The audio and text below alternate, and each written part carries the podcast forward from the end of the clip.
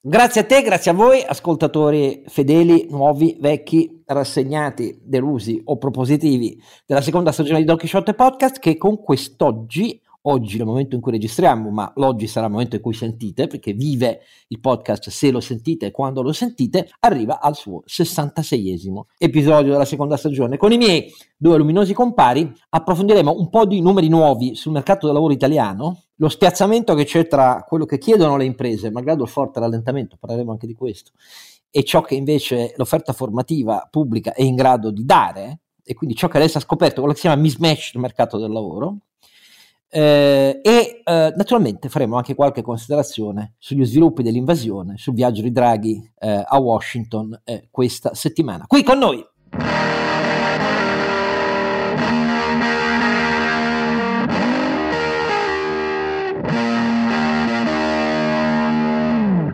Oscar Giannino resta Don Chisciotte e eh, con lui ovviamente Sancio Panza resta sempre lui. Chi è Sancio Panza? Renato Cifarelli, imprenditore che vi ricorda, io al suo posto, donchisciottepodcast.it dove trovate tutti i nostri episodi e la maniera di eh, dialogare eh, con noi. Eh, ringrazio anche il sindaco che si è rivolto a noi e, e eh, per organizzare un incontro e procedono con i preparativi. Se volete cose di questo genere noi ci siamo.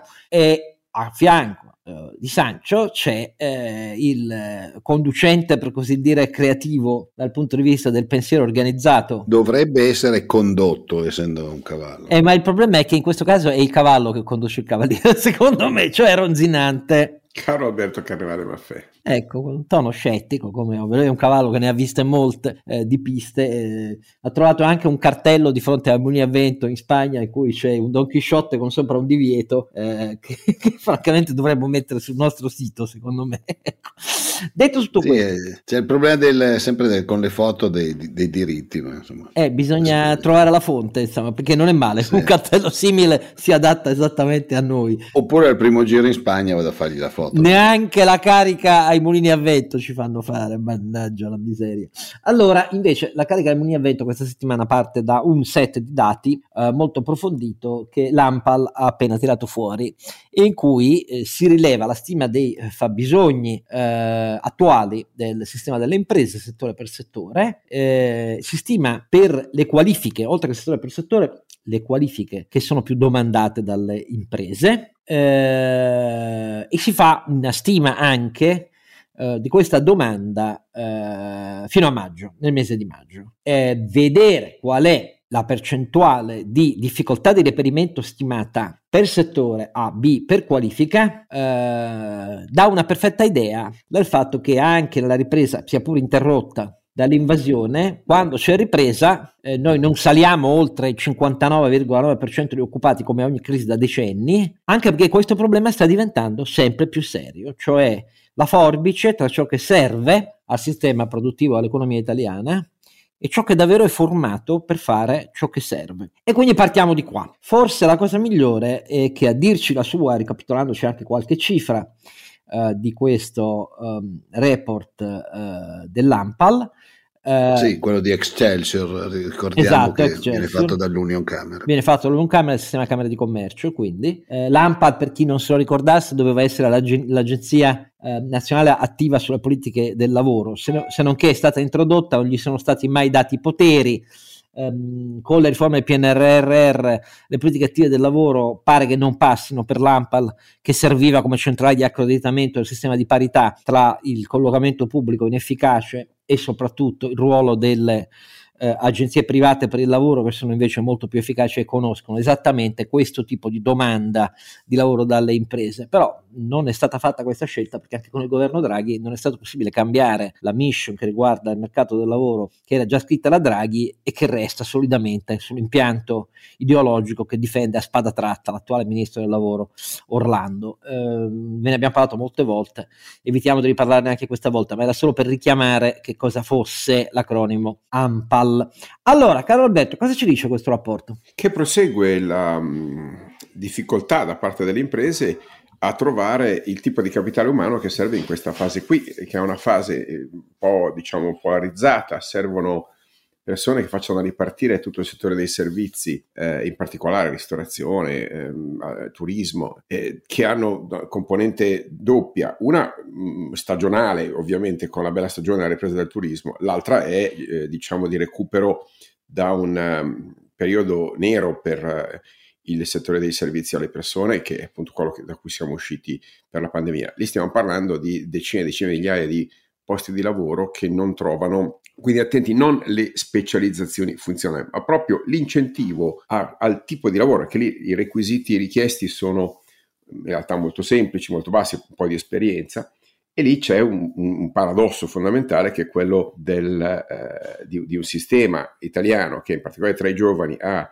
il record europeo di giovani senza impiego, senza incentivo a partecipare a programmi di formazione né training e il massimo mismatch di, eh, tra domanda e offerta in quel segmento. L'altro, l'altro, blocco è quello manifatturiero tecnologico, in cui eh, mancano professionalità per eh, alimentare la ripresa del settore industriale, che con tutte le difficoltà, in particolare se volete delle ultime settimane, comunque è impegnato in un percorso di eh, profonda revisione dei suoi processi.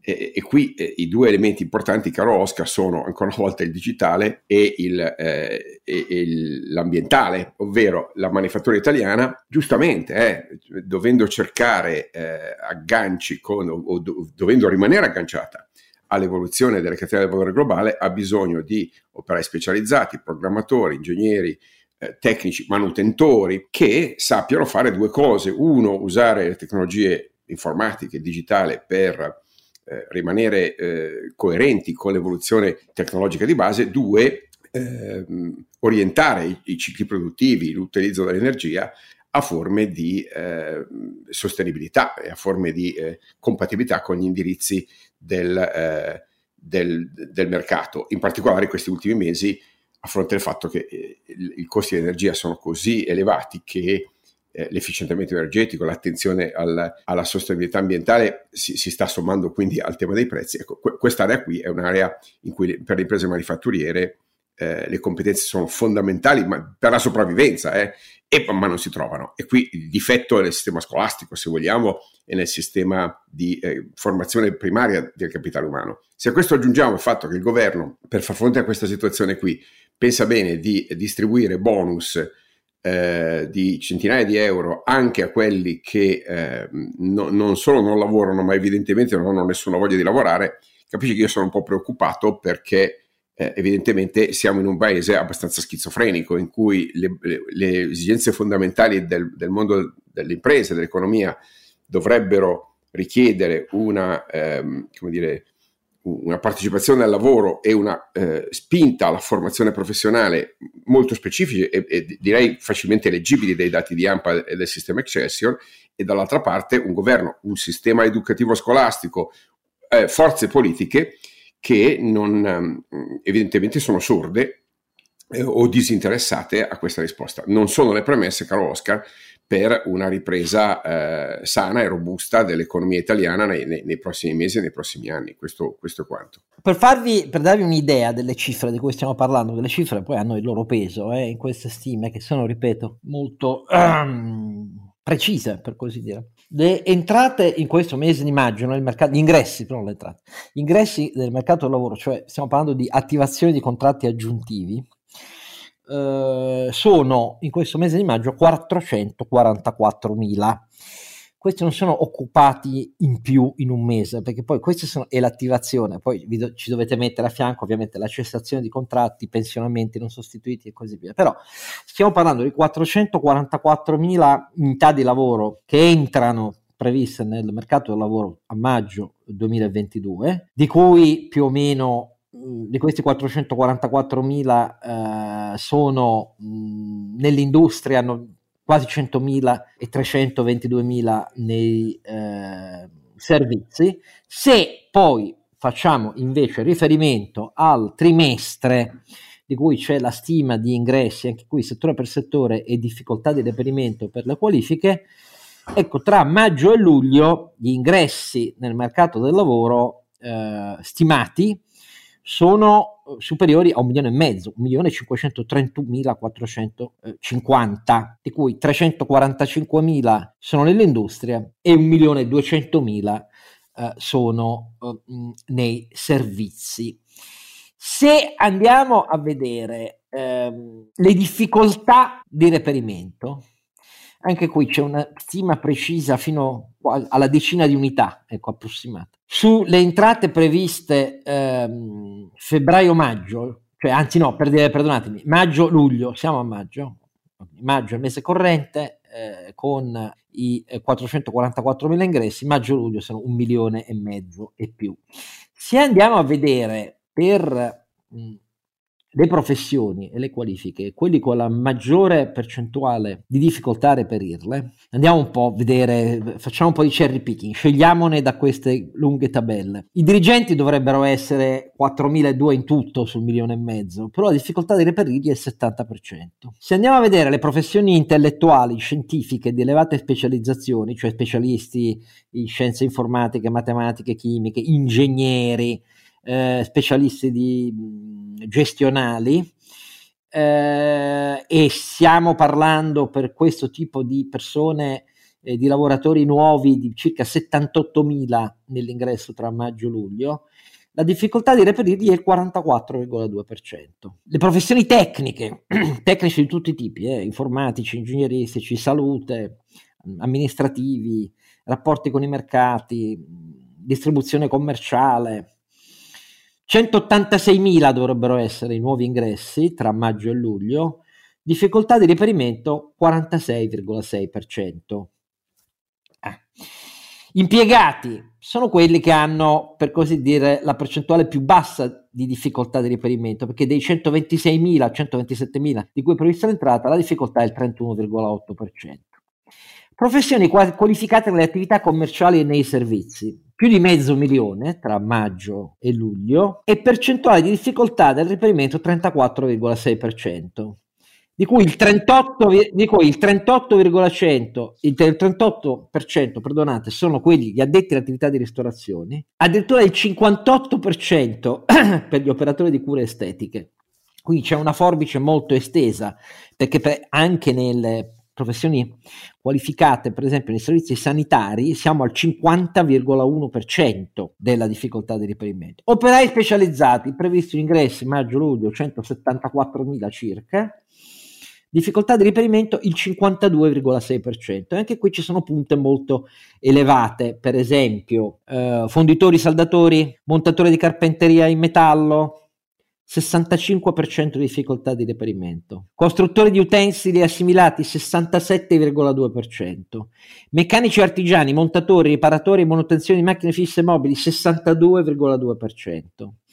Uh, artigiani e operai specializzati nell'installazione e manutenzione di attrezzature elettriche ed elettroniche 58%. Eh, come vedete. Conduttori di impianti e operai di macchinari fissi e mobili 167.000 dovrebbero entrarne tra maggio e luglio, percentuale di difficoltà reperibile 42,1% e attenti, questo è un effetto di quello che sta avvenendo sui mercati europei, conduttori di veicoli a motore, logistica per capirci, 52,1%, perché qui c'è un settore che è entrato in rottura delle catene, per così dire, perché cioè, non si trovano eh, professioni non qualificate che sono aggregate così, vediamo di che si tratta, cioè stiamo parlando di personale eh, non qualificato che ha detto lo spostamento, la consegna delle merci o di pulizia, eh, custodia edifici, eccetera, eccetera. Questa è la percentuale, quindi a bassissima qualifica, per così dirci, e formazione, che ha la minore difficoltà di reperimento, perché ne devono entrare 278.000 e qui la percentuale di difficoltà di reperimento è solo il 28,3% il che ci dice che è un mercato del lavoro dove l'offerta è più bassa e meno difficile assumere. Man mano che si sale tra specializzazioni, professioni tecniche, eccetera, eccetera, fino ad arrivare poi a lauree specializzate, ingegneria, scienze matematiche e informatiche, più la percentuale diventa altissima. Cioè, questa è la fotografia di un sistema del mercato del lavoro totalmente disfunzionale, da cui derivano poi tutta una serie di conseguenze, no Carlo Alberto? Sì, fa, fammi dire che c'è un tema che forse non abbiamo citato, c'è un effetto droga sul mercato del lavoro su edilizia, manutenzione degli edifici, costruzioni, eh, dove il picco di domanda è fortissimo, ma è un picco contingente, cioè un picco determinato da quell'effetto inflattivo del 110% che ha drogato il mercato, ha saturato la, la, l'offerta di, di, diciamo del, delle aziende eh, del settore edilizio e, e, e, si scarica ovviamente su una, eh, su una eh, sul mercato del lavoro cortissimo da quel punto di vista e, e, non preparato. Quindi ci aggiungiamo pure questo effetto di disfunzionalità, quella strutturale di cui abbiamo parlato adesso e questa contingente che, eh, che stiamo, eh, stiamo, vedendo nel caso del, dell'edilizia. In generale, caro Oscar, eh, l'invito a, a, chi ci ascolta è quello di, di dare un'occhiata a, appunto al mercato del lavoro per capire, eh, perché è un predittore di come si comporta il capitale umano in questo paese. Bene, il capitale umano in questo paese sta sprecando tantissimo lavoro dei giovani, la, la, finestra che dovremmo proprio guardare è anche la difficoltà di riferimento dei giovani. Tieni presente che rispetto all'anno scorso, io sono andato a vedere i dati di difficoltà di riferimento del personale l'anno scorso, a aprile-maggio erano intorno al 30% mediamente, oggi siamo tra il 38 e il 40, medi, dato medio. Quindi in, in, un anno 10 punti di difficoltà di reperimento sono, eh, sono tantissimi, eh, sono tantissimi, cioè è, è una, un, un, mercato lavoro particolarmente eh, sottile, con ancora gra- gravi difficoltà di mobilità nazionale, perché se vai a vedere poi i dati geografici scopri che com- come sempre, ma come sempre dall'Unità d'Italia vuol dire che abbiamo risolto il problema. Noi abbiamo esatto. 15-20 punti di differenza di reperibilità tra nord e sud e, e, ehm, e quindi vuol dire che non c'è una, non, non, c'è una mobilità interna del, del, del, personale, cioè ancora una volta consideriamo un posto di lavoro disponibile soltanto nel cortile di casa. Eh, insomma, non è, solo, non è, soltanto un tema del mercato del lavoro, secondo me è un po' tutto il sistema economico in Italia che fa, fa vedere le sue rigidità e le sue difficoltà a, ad allocare il capitale umano. È preoccupante alla luce del fatto che noi abbiamo un PNRR che in linea teorica punta proprio su quei due vettori qui, cioè sulla green economy e sulla digital economy, vettori verso, rispetto al quale il nostro sistema di produzione del capitale umano è palesemente indietro.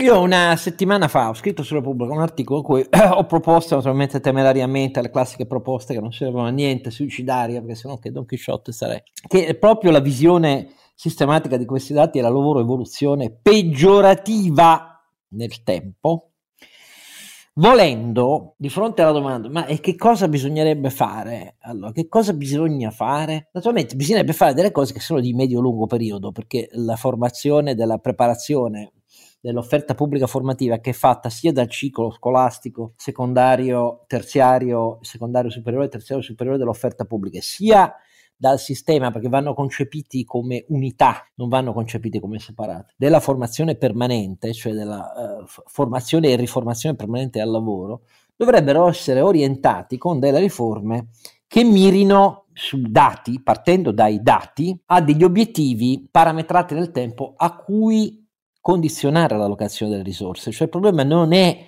come è sempre stato ed enormemente stato dalla, dalla buona scuola cosiddetta di Renzi in poi, semplicemente occuparci di sanare le centinaia di migliaia di precari che oscenamente la politica da in, in 40 anni aveva accentrato nel sistema della, della, scuola e dell'università.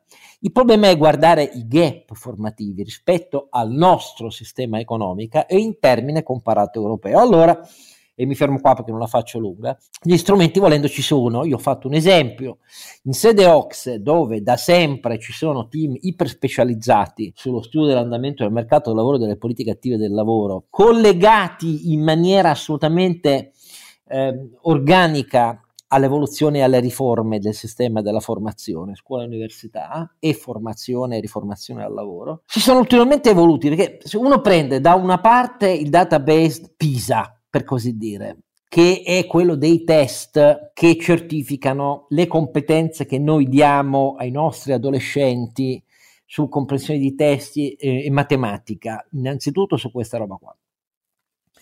E li mettiamo in parallelo e facciamo delle correlazioni di tipo statistico con i dati database PIAC, che invece è il database che su test meno diffusi di quelli di PISA tra tutti i paesi OXE, ma comunque oramai che iniziano ad avere un track record storico e un numero di paesi partecipanti ai test significativo, il PIAC, come il PISA serve a testare le competenze di coloro che stanno nel ciclo della secondaria, eh, il PIAC testa le competenze comparate per settore, per qualifica delle corti anagrafiche che sono al lavoro. Incrociando questi dati si ha un perfetto esempio, se ne possono notare altri, ma questo c'è già, è un database che c'è già, funziona, basta dare un occhio. Eh, si possono identificare dei obiettivi quantitativi pluriennali come gap da sanare rispetto alla media, alla mediana OX, non dico al top OX perché stiamo lontani, eh, top OX in questo sono paesi come la Finlandia e poi gli altri stanno nel, nell'Istasia, uh, però a questo finalizzando gli interventi sul sistema formativo della formazione e riformazione. E incredibile a dirsi, l'Ox, con una precisione che mi, mi è perfino sospetta, a me che sono un mero appassionato della materia, ha delle tabelle in cui si fanno degli esempi per ogni ciclo della scuola, addirittura dalla preprimaria, quindi asili nido e materne, poi primaria, secondaria, secondaria superiore, terziaria e terziario superiore, identificano quale obiettivo di maggior occupazione A, B, produttività multifattoriale si ottiene nel tempo per i paesi più lontani, quanto più sono lontani si raggiungono la media e la mediana. Quindi in realtà nel mondo moderno, come sempre, le modalità per fare delle riforme serie che non ci condannino a fare le trasmissioni semplicemente sulla difficoltà di reperire manodopera, ma che ci, faccia, ci diano un tragitto per centrare l'obiettivo entro un numero considerevolmente limitato di anni, non infinito, volendo ci sono. Si tratta solo di avere la volontà di farle queste cose qua e di non continuare a ricentrare le politiche attive del lavoro sui centri pubblici dell'impiego da una parte e dall'altra gli interventi sulla scuola invece che cambiarne l'orientamento, la formazione, i programmi, le materie STEM e così via, a occuparci solo di assumere più, eh, più, insegnanti, che è comunque un tema che io non ho mai trascurato, perché ho sempre detto che era un'oscenità il fenomeno dei precariati. Ecco, questo è come la penso io, adesso per sentire come la pensa l'imprenditore, voi rimanete con noi. Che dici Renato? Che dici? Ma io li ho guardati con, atten- con, molta attenzione i dati perché poi per me naturalmente costituiscono una, una base importante anche di lavoro, al di là del, poi della passione comune che abbiamo per questi argomenti. Eh, devo dire che eh, non mi stupiscono molto, vedo anche in questi dati una, una grande divaricazione quindi abbiamo una divaricazione per cui molto spesso ormai o, o sei alla base, diciamo, del, delle competenze oppure sono richieste competenze molto, molto elevate. Mi sembra che, come in tutti i settori, stia un po' sparendo quelle cose che sai fare qualcosa, ma insomma non sei specializzato in niente.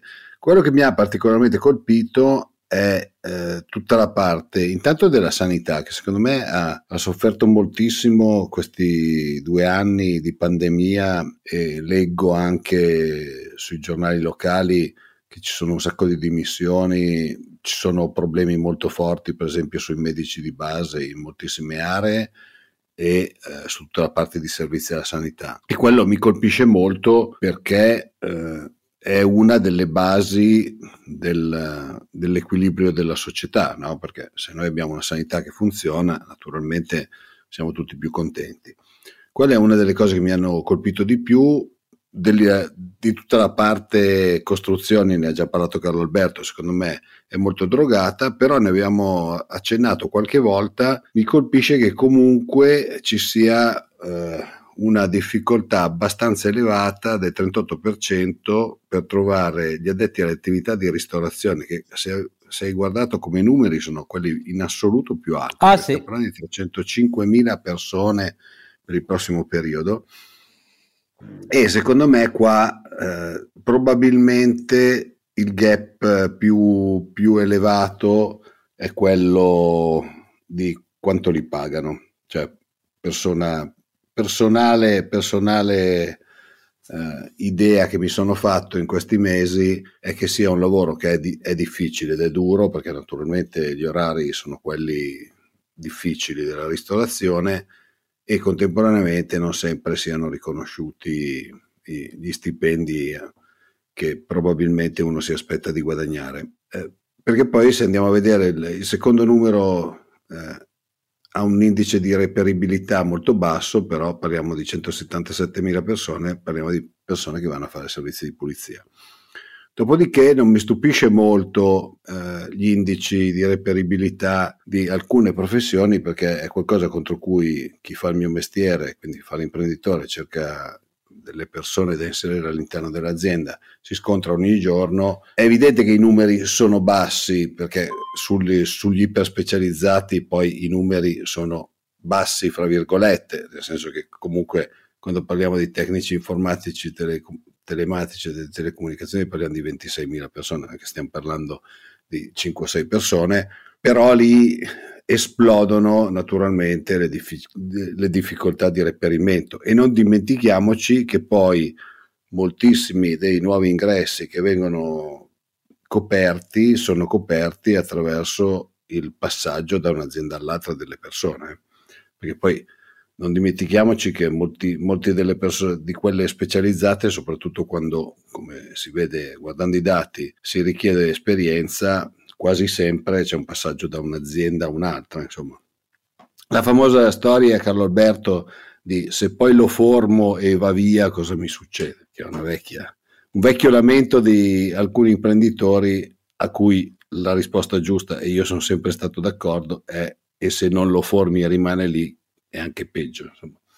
Però devo dire, guardando i dati, che mi ci ritrovo molto, quindi la, al di là del fatto che eh, è, una, è, un'indagine che viene fatta da, da, molto tempo ed è naturalmente cam- campionaria come tutte le indagini, però il campione mi sembra abbastanza, abbastanza buono, per così dire. Professioni, se poi noi andiamo a vedere il, la, la parte eh, dei laureati indirizzo economico ed ingegneria sono quelli che vengono, vengono, entrano più in azienda e anche, anche nel secondario invece sono molto importanti le, le scuole alberghiere, diciamo così. Comunque, insomma, il, la situazione è quella, non, non, troviamo in azienda le persone che ci servono, non parliamo poi di transizione verde, di tutte queste cose qua. Dove eh, proprio, secondo invece. me c'è un lack formativo proprio, cioè no, non esistono proprio a livello di formazione. Dovremmo parlarne invece perché è un tema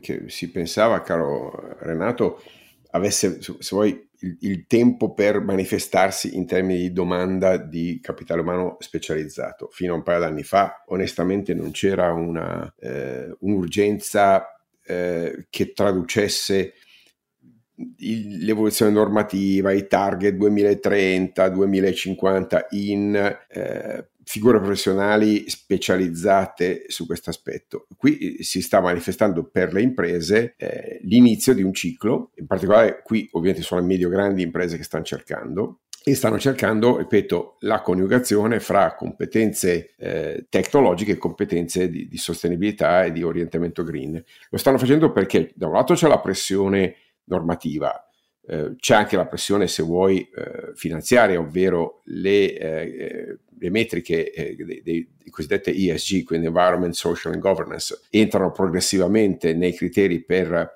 il eh, rating finanziario, quindi le banche stanno chiedendo alle imprese numeri ed elementi quantitativi, le imprese medio-grandi, che sono quelle più impattate da questa evoluzione, hanno bisogno di questi numeri, di raccoglierli e hanno bisogno di cambiare i processi e per far questo servono risorse nuove e, e si fa una terribile fatica a trovarle eh, perché non le abbiamo neanche formate. Cioè, fate conto che eh, il green eh, in Italia è stata o un tema ideologico, se vuoi politico, o un tema di marketing e comunicazione, di da, da, corporate social responsibility, se ma un capitolo della corporate social responsibility, ma una, una vera e propria classe professionale che si occupasse di sostenibilità come elemento eh, abilitante e fondativo de, del fare impresa, del fare industria, beh, questa cosa no, non ce l'abbiamo avuta, diversamente da, dai paesi nordici, dalla stessa Germania, in parte la Francia che si, si, ha visto un'accelerazione delle tematiche green nel, nelle ultime, negli ultimi tempi e lì l'ha colta, secondo me, intelligentemente Macron. L'Italia, onestamente, ha sempre delegato questo tema un po' appunto all'ideologia, al fanatismo da una parte o alla burocrazia e alla comunicazione dall'altra, ma avere interiorizzato le tematiche green e eh, di sustainability dentro i processi industriali, aziendali, eh, bene, lo, lo, vediamo adesso, vediamo adesso i primi segnali. E io mi aspetto, caro Renato, un aumento della, ovviamente della eh, domanda di, di, professionalità e di lavoro su questo e ancora una volta una coda molto lenta a reagire sì. dal punto di vista della, della formazione. Se, se, guardo anche allora, l'adeguamento detto... dei processi formativi, non vedo nemmeno reagire la scuola su questo fronte. No, no, ma ti dico, detto da, da, da imprenditore, se io oggi volessi, allora, vabbè, noi come la maggior parte delle aziende meccaniche abbiamo il problema di trasformare eh, le competenze che abbiamo all'interno da meccaniche in elettromeccaniche o addirittura in elettroniche e quindi passare dai motori a combustione ai motori elettrici. Però ti dico la verità, se oggi, eh, e noi ce lo stiamo ponendo, tu ti volessi porre il problema di inserire una persona in azienda che va ad analizzare i processi in profondità per cercare di farli diventare più green, non saprei sinceramente neanche cioè, come cercarlo Oh, cioè, ti capisco. Che tipo di laurea dovrei ricercare? Cioè, no, no. Eppure, probabilmente è un'ignoranza se, mia. Sempre i dati Excelsior, cioè il, il, 68,6% delle imprese industriali oggi sta eh, puntando a eh, green jobs rispetto alle, alle eh, entrate programmate, cioè 7 lavori su 10 includono sette lavori nuovi su dieci includono competenze green. E, e ragazzi, e, poi questo va ad aggiungersi ai criteri di mismatch, caro Renato. Eh, cioè, se oltre a non trovare professionalità di base cerchiamo professionalità con orientamento green, queste assolutamente non le troviamo. I servizi sono molto più indietro, eh. i servizi stiamo parlando al 20-25% di incidenza di green jobs programmati rispetto al totale delle entrate nel settore. In Italia, per far capire, i dati sono di circa il 35%, cioè circa il 35% degli ingressi di giovani eh, nelle imprese richiedono competenze di, eh, di, di settore green. No, non, non, siamo neanche lontanamente vicini a un, a un, decimo di quella percentuale oggi eh, rispetto al,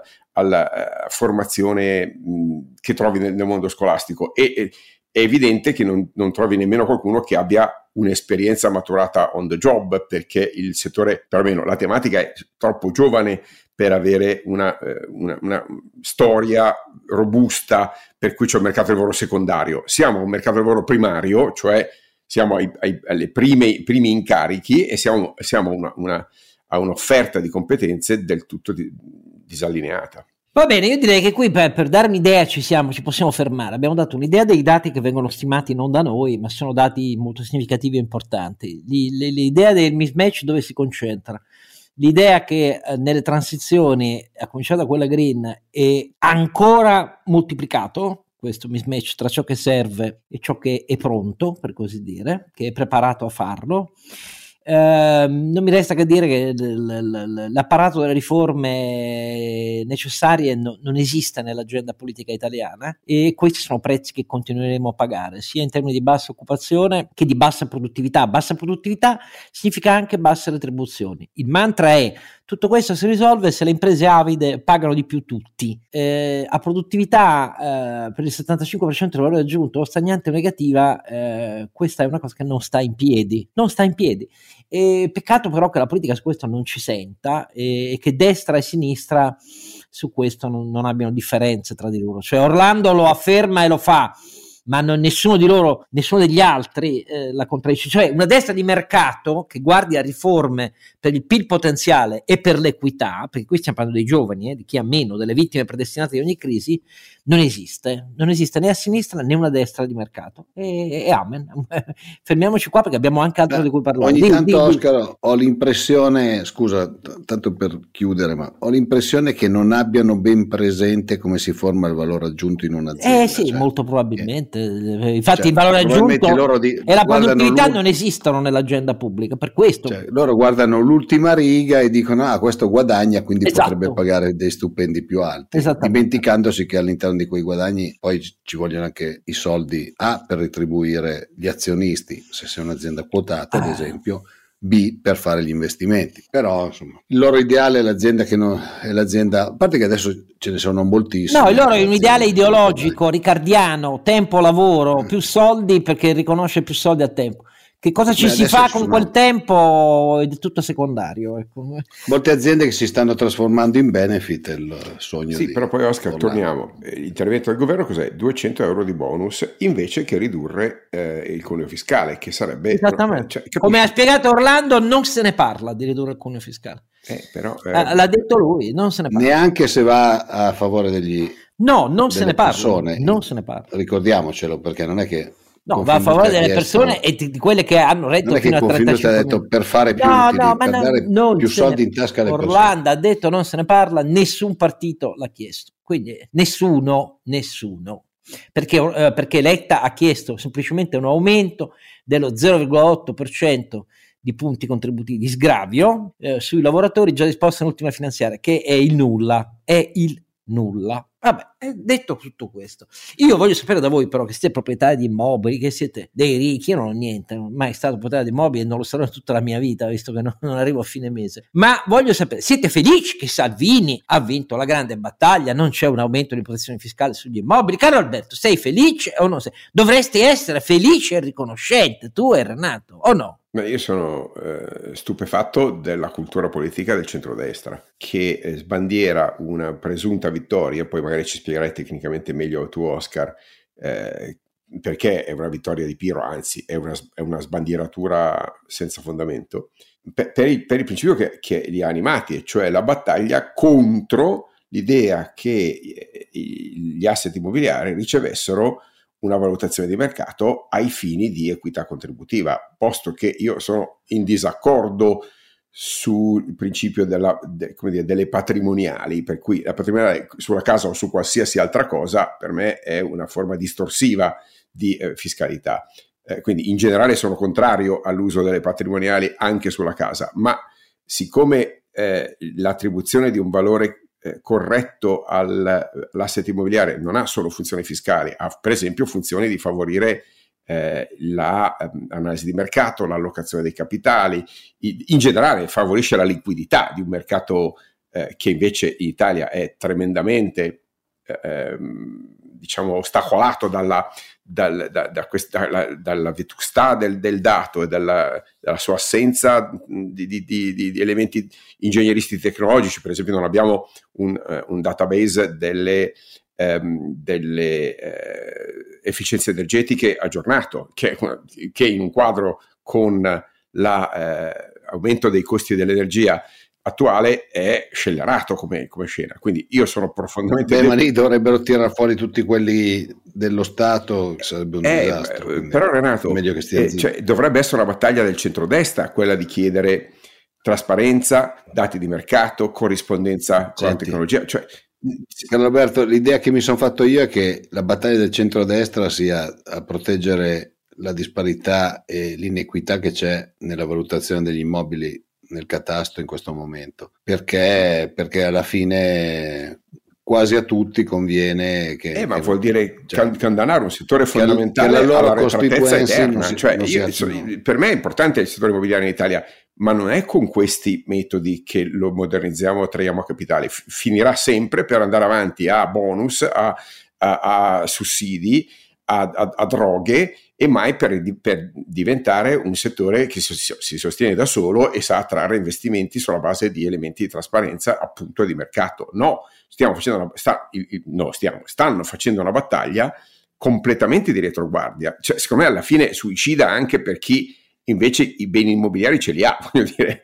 eh, e quindi avrebbe sì, tutto l'interesse a vederli sì. valorizzare. Così stiamo semplicemente congelando lo status quo difendendo le rendite attuali. Non, dimentica, non dimentichiamoci però qua, lo dico io che faccio l'imprenditore, faccio e dovrei essere quello che invece non dice queste cose, non dimentichiamoci che per lunghissimi anni eh, il settore immobiliare è stato un ottimo metodo attraverso valori catastali che non erano quelli di mercato Bravo. per mettere diciamo capitali che tu avevi in sovravanzo e non sapevi come utilizzare e eh, moltissima gente comprava immobili perché andavi con il valore catastale, il valore catastale andava bene.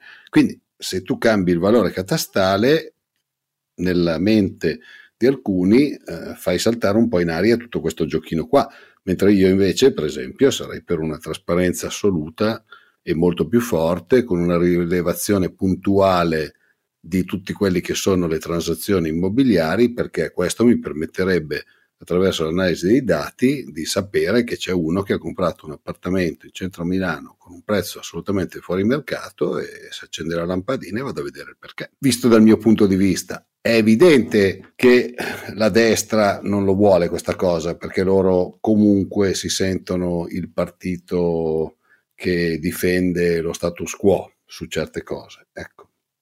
Io lo dico io che non sono tacciabile di essere di sinistra da sempre, però questa secondo me, sono d'accordo con te, è una battaglia di retroguardia assoluta, però nella loro testa stanno proteggendo loro, una parte del loro elettorato, mettiamola così.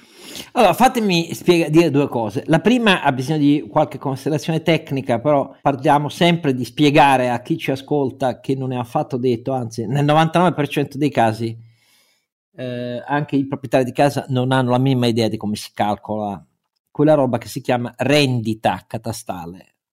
Rendita, lo dico per chi non so, rendita identifica un vocabolo economico preciso. La rendita è il reddito che si cava da un investimento, ecco, non dal lavoro, per questo si chiama rendita. Uh, a oggi, se io dicessi ai nostri ascoltatori che per, devo presumere che sappiano come si, candida, uh, si calcola la renta catastale del loro immobile di cui sono proprietari, non lo sa né l'imprenditore perché lo fa fare al commercialista e né probabilmente il proprietario, perché eh, gli, dice il commercialista anche a lui quanto deve pagare delle diverse tasse che gravano sugli immobili, eh, perché non stiamo parlando eh, solo dell'IMU evidentemente, eh, perché ce n'è una sfilza eh, di, di, tasse che gravano sugli immobili, eh, dalla donazione eh, alle poste di registro, ipotecari, eccetera, eccetera. Però detto questo, come si calcola? Facciamo una, rapido, una rapido ripassata di come si calcola la renta catastale oggi, quella sulla cui base pagate le tasse. E continuo a dire rendita. No? La renta catastale si calcola con alcune complesse operazioni, per questo viene eh, demandata ai tecnici fiscali, perché parte dalla consistenza catastale storica e quindi qui c'è il valore diciamo anche della superficie per intenderci che poi rende l'IMU una imposta patrimoniale però questa consistenza catastale eh, come diventa la tariffa dell'estimo cioè la tariffa del finale su cui si calcola la rendita catastale, anzi il valore catastale. Allora, si prende la consistenza catastale, poi la si moltiplica per coefficienti di rivalutazione che variano da immobile a immobile a seconda delle classi di appartenenza. Per esempio, per quelle A, C, D, E è il 5%, per quelle di categoria B è il 40%, eccetera, eccetera. E siamo quindi a un estimo catastale storico col primo coefficiente di rivalutazione. Questo risultato si moltiplica, secondo passaggio, per un ulteriore coefficiente che varia anche questo in base alla categoria di appartenenza dell'immobile, che va dal 110 per la prima casa, 120 per i fabbricati A C, 168 per i B, 60 per il gruppo A10D, 40,80 per C1E, 112,50 per i terreni non edificabili. Su questo, il risultato di queste due operazioni danno l'estimo catastale finale, su cui si calcola l'imponibile, che varia naturalmente e variano anche in alcuni casi i singoli coefficienti a seconda dell'imposta, dall'IMU a quelle di donazione, imposte registro e così via. Questo è il sistema storico attuale che parte da un presupposto, cioè il primo eh, estimo di consistenza, che è tra virgolette storico, per così dire, fermo, fermo nel tempo e questo porta nel tempo poiché le città si sviluppano, gli aggregati urbani si sviluppano, i piccoli centri si sviluppano o, o decrescono, eccetera, eccetera, nel tempo ad accumulare eh, asimmetrie anche abbastanza incredibili, per cui in proporzione si può pagare molto meno in alcuni centri storici di quanto non si paga in periferia, eccetera, eccetera, eccetera. Nella delega fiscale su cui si è scatenata la battaglia della Lega e poi si è aggiunta Forza Italia, che cosa si diceva? Si diceva che a questo primo meccanismo che vi ho spiegato, che è già abbastanza complesso, si aggiungeva una cosa che c'era già nel nostro ordinamento e che veniva chiamata rendita di mercato, che poi è diventato il valore di mercato contro cui si sono battuti la Lega e Forza Italia. Nel nostro ordinamento c'era già, ma era limitato ai pochissimi comuni che nel tempo avevano chiesto all'Agenzia delle Entrate di aggiornare il criterio dell'estimo catastale e le procedure di questo aggiornamento, con un criterio più di mercato, sono fissate nella nostra legislazione da un DPR che risale al 1998, pensate, 24 anni fa, DPR 138 1998. E nella delega si aggiungeva un'altra cosa. Il criterio di valutazione poteva essere anche parametrato sulle aree urbane, extraurbane che siano, ma singole aree territoriali con la media dei prezzi valutata dall'OMI, che è l'osservatorio proprio del mercato immobiliare. Questo c'era nella delega. Scatta la battaglia della Lega e di Forza Italia che si conclude pochi giorni fa con un incontro da cui a Palazzo Chigi esce Draghi, eh, no, esce Salvini e dice vittoria! Non c'è più l'espressione rendita di mercato. Sì, infatti c'è l'espressione rendita secondo il DPR 138 1998. Cioè, avete capito? È stata un'operazione. E c'è anche la cosa dell'OMI, resta. È stata una colossale operazione di propaganda. E io sono senza parole. A, lo hanno già detto e mi associo a una destra che si riduce a questa roba qua. Ma B, al sistema dell'informazione che per sei mesi è andata dietro questa bufala senza guardare testi alla mano che questo presunto il valore di mercato, cioè il prezzo di mercato dell'immobile, non c'era e non c'è, non è che è stato levato, non c'era e non c'è. Si è sostituita l'espressione rendita di mercato esplicita richiamo della norma di 24 anni fa in cui per i comuni che lo chiedevano era possibile farla. Siamo un paese di mentecatti perché su questo si è fatta una colossale battaglia per i voti dei proprietari. Del resto Salvini ha anche annunciato no all'armonizzazione del prelievo fiscale sui redditi da capitale, a cui, a cui, verso cui andava invece sia il lavoro finale della commissione, ne parlammo col presidente della commissione finanze eh, del Senato Luigi Marattin, sia il testo della delega fiscale che era stato mandato dal governo in Parlamento. Ci dice la Lega, no, non è così. Non ci sarà l'armonizzazione perché altrimenti questi maledetti tassaioli, figuratevi se io devo prendere la lezione di Salvini sulla battaglia contro le tasse, però questi maledetti tassaioli porterebbero tutte le aliquote al massimo. E invece cosa fa la Lega? Difende la forbice di aliquote che oggi esistono. Viviamo in un paese che non ha eguali in nessun paese avanzato. Oggi sui redditi a capitale, l'aliquota per esempio sui redditi da immobili, quelli locati a tasso fisso pluriennale, l'aliquota è 10%. Eh, le cedole da titoli di Stato, quelle se quando le incassate vengono tassate al 12,5%. Se invece conti correnti, azioni, obbligazioni, fondi comuni, polizze vita, quelle sono tassate al 26%. Che cos'è questa asimmetria? È una simmetria che premia ancora una volta i proprietari di immobili, e lo Stato, e lo Stato, e invece disintermedia, scoraggia, penalizza gli investimenti nelle imprese nell'economia produttiva. E la Lega è felice che resti così il sistema fiscale italiano. Ma voglio dire, naturalmente non vi dico la sinistra, perché la sinistra poi che siano tassati di più i redditi da investimenti nelle imprese, eh, giustissimo, sacrosanto, chi investe nelle imprese è un avido come l'imprenditore. Ecco, dove vogliamo andare?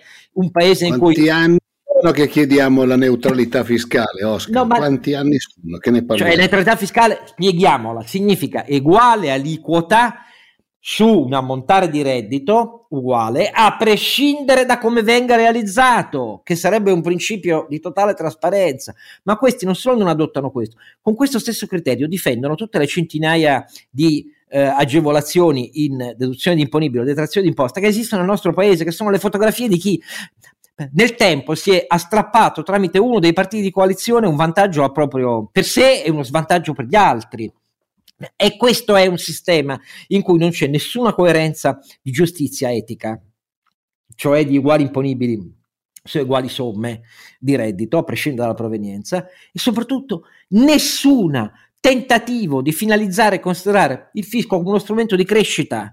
Se noi abbiamo bisogno di fare più crescita attraverso le imprese, più lavoro attraverso le imprese, più produttività attraverso le imprese, noi continuiamo a penalizzarle invece. Però tutto questo naturalmente nel dibattito non c'è. Siamo l'unico paese al mondo, e ho concluso, in cui l'idea di rimettere mano ai bonus e super bonus edilizi al 110% viene considerata da Conte una rappresaglia contro i 5 Stelle che l'hanno voluta. Non è che uno vede e dice, perché per tre volte Draghi ci ha già provato e per tre volte i partiti gli hanno detto no da settembre a oggi.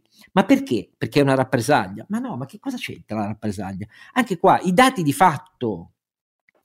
Con l'esplosione dei costi per qualunque impresa edilizia di intervento per l'energia e per il prezzo delle commodities, la difficoltà di reperirle, se manteniamo il meccanismo 110%, viene integralmente coperto dallo Stato anche tutta l'esplosione di sovrapprezzo attuale, perché allo stato delle cose non c'è nessun incentivo né per il proprietario di immobile né per l'impresa che fa i lavori a considerare i prezzi guardandole con un occhio critico al ribasso. Tanto lo Stato paga tutto.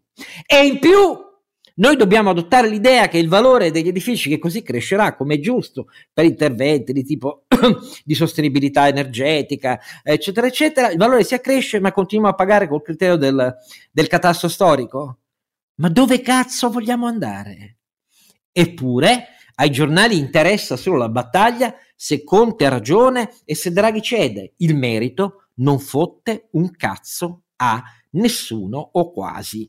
E questo per me è veramente una cosa intollerabile perché fa venire voglia di dire ma questo paese non, non, si riformerà mai, tanto anche Draghi l'ha dimostrato, c'è Draghi in testa, ma i partiti poi alla fine fanno comunque come vogliono.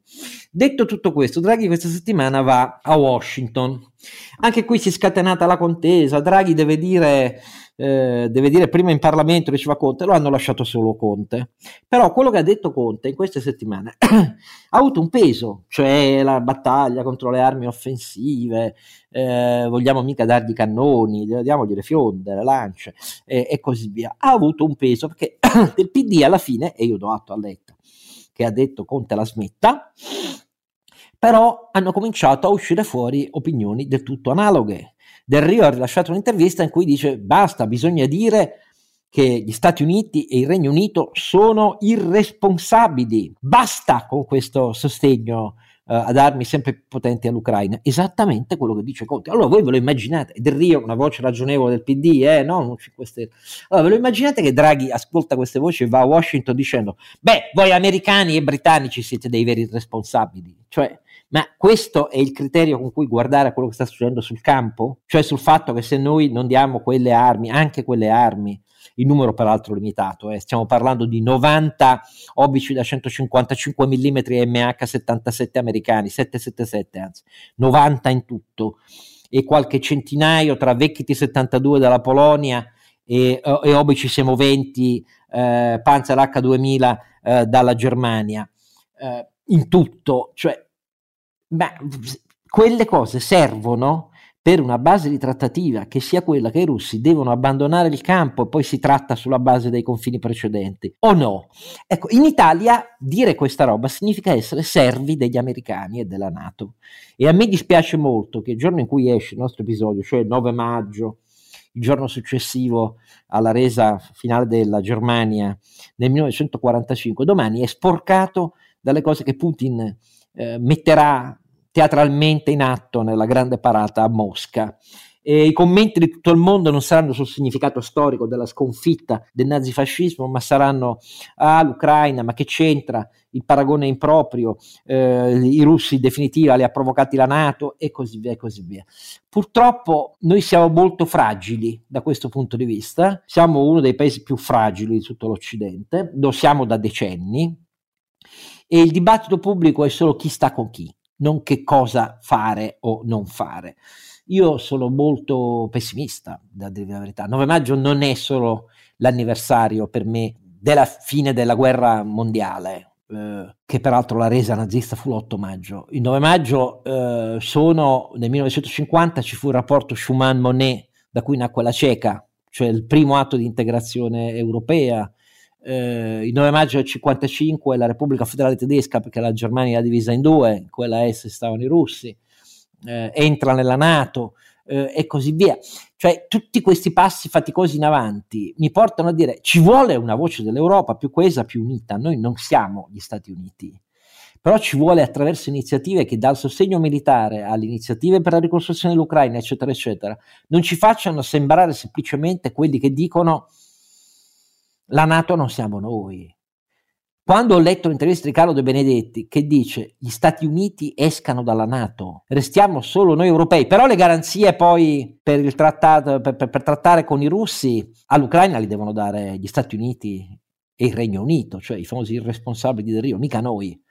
Che c'entriamo noi? Ha anche aggiunto, ai russi va bene Putin, qual è il problema? C'è un problema su Putin, cioè non ce ne deve importare nulla. Questo è Carlo De Benedetti. E cosa volete che vi dica? Eh, se, se io voglio sentire Carlo Alberto e Renato. Ma Oscar, io eh, concordo con la tua analisi, aggiungo un elemento che è difficile avere una politica trasparente quando hai anche un sistema eh, dei media in Italia così distorto. Non so se si è accorto che siamo stati penso l'unico paese insieme alla Russia a distorcere le dichiarazioni di Zelensky e quelle pazzesco, di Stoltenberg pazzesco. Su eh, fammi dire le basi di, negozia- possibili basi di negoziazione esatto, esatto. che l'Ucraina eh, ha messo sul tavolo. Cioè Zelensky ha detto eh, torniamo a- alla situazione allo status quo ante, quindi 23 febbraio 2022, eh, gli italiani eh, i media italiani, scusate, hanno detto ah, Zelensky è disposto a cedere la Crimea. Cede la Crimea. Ma, ma io cioè. mi domando, come, cioè, capisco, e anzi hanno aggiunto, e la Nato si permette è, di dire che siamo ecco. È la Nato che invece Stoltenberg ha semplicemente detto non, non, non faremo niente, niente, che non sia eh, nella volontà dell'Ucraina e quindi non, non riconosciamo nulla No, ma poi soprattutto i media italiani dimenticano che l'annessione eh, unilaterale della Crimea all'Ucraina non è stata approvata da nessuno dei nostri paesi, è illegale, considerata illegale dai nostri ordinamenti, persino la Cina non l'ha riconosciuto a cazzo. I giornali italiani eh, danno per scontato che è già Russia e come si permette la Nato di negarlo? Eh, uso capione. Ma vabbè, ma no, ma ragazzi però non andiamo da nessuna parte. Cioè, non ci posso credere, non siamo noi tre quelli che sanno le cose e loro no, non è così, non è affatto così, non, non, non prendiamoci per i fondelli. È che questo paese da decenni pensa che la sua missione storica è il neneismo, cioè tentare di approfittare al meglio senza fare nessuna scelta che comporti doveri, impegni, rischi questo è, è un'Italia sul filo, è l'Italia del, del, protocollo a favore di Abbas e dei palestinesi per cui chiudevamo un occhio sui missili quando passavano in Italia ne, ne. e così via. È vecchia storia, no Oscar? Eh, lo so che è una vecchia storia, però se non ci siamo resi conto che a furia di fare così abbiamo sbagliato il mix energetico, siamo con la Germania più dipendenti dalla, dalla, dalla Russia, con la differenza che i tedeschi stanno facendo enormi passi in avanti per diminuire la dipendenza sia sul petrolio eh, sia sul gas, Uh, mentre noi continuiamo a ripeterci che ma no, ma è quasi impossibile riuscirci, ma insomma, come si fa? No, non, non dobbiamo fare a meno del gas russo, è impossibile, ba ba ba ba ba e contiamo così poco nella politica estera di difesa perché alla fine tutti lo sanno che abbiamo sempre fatto scelte così. Il che non significa, ripeto, cioè l'idea che adesso eh, qualcuno possa dire ah Giannino vuole la guerra nucleare, mettetevela nel fondo schiena perché non è questo. Per avere un ruolo alla trattativa nei confronti di chi usa le armi per invadere e annettere, come lui ha fatto dal 2008 in avanti, in Abkhazia, Ossetia, Georgia, in Crimea, ehm, Donetsk, Lugansk e così via. Primo, bisogna avere una politica di difesa di sicurezza comune e forte, forte, cioè capace di rispondere se viene attaccato e noi non ce l'abbiamo, tanto per essere chiari. Secondo, bisogna fare proposte diplomatiche ed economiche all'altezza. È vero che, che l'Unione Europea è debole rispetto al crollo della globalizzazione, se c'è, rispetto agli Stati Uniti che ne hanno meno bisogno. Per la globalizzazione per gli Stati Uniti è il dollaro. Per noi non è l'euro, è esportazione di beni e servizi in tutto il mondo, con accesso alle commodities e all'energia il più possibile aperto per tutti. Questo è il modello di crescita europeo. Per difenderlo noi dobbiamo avere iniziative forti, non starcene qui a dire né, né, non facciamo niente, pace, pace, pace.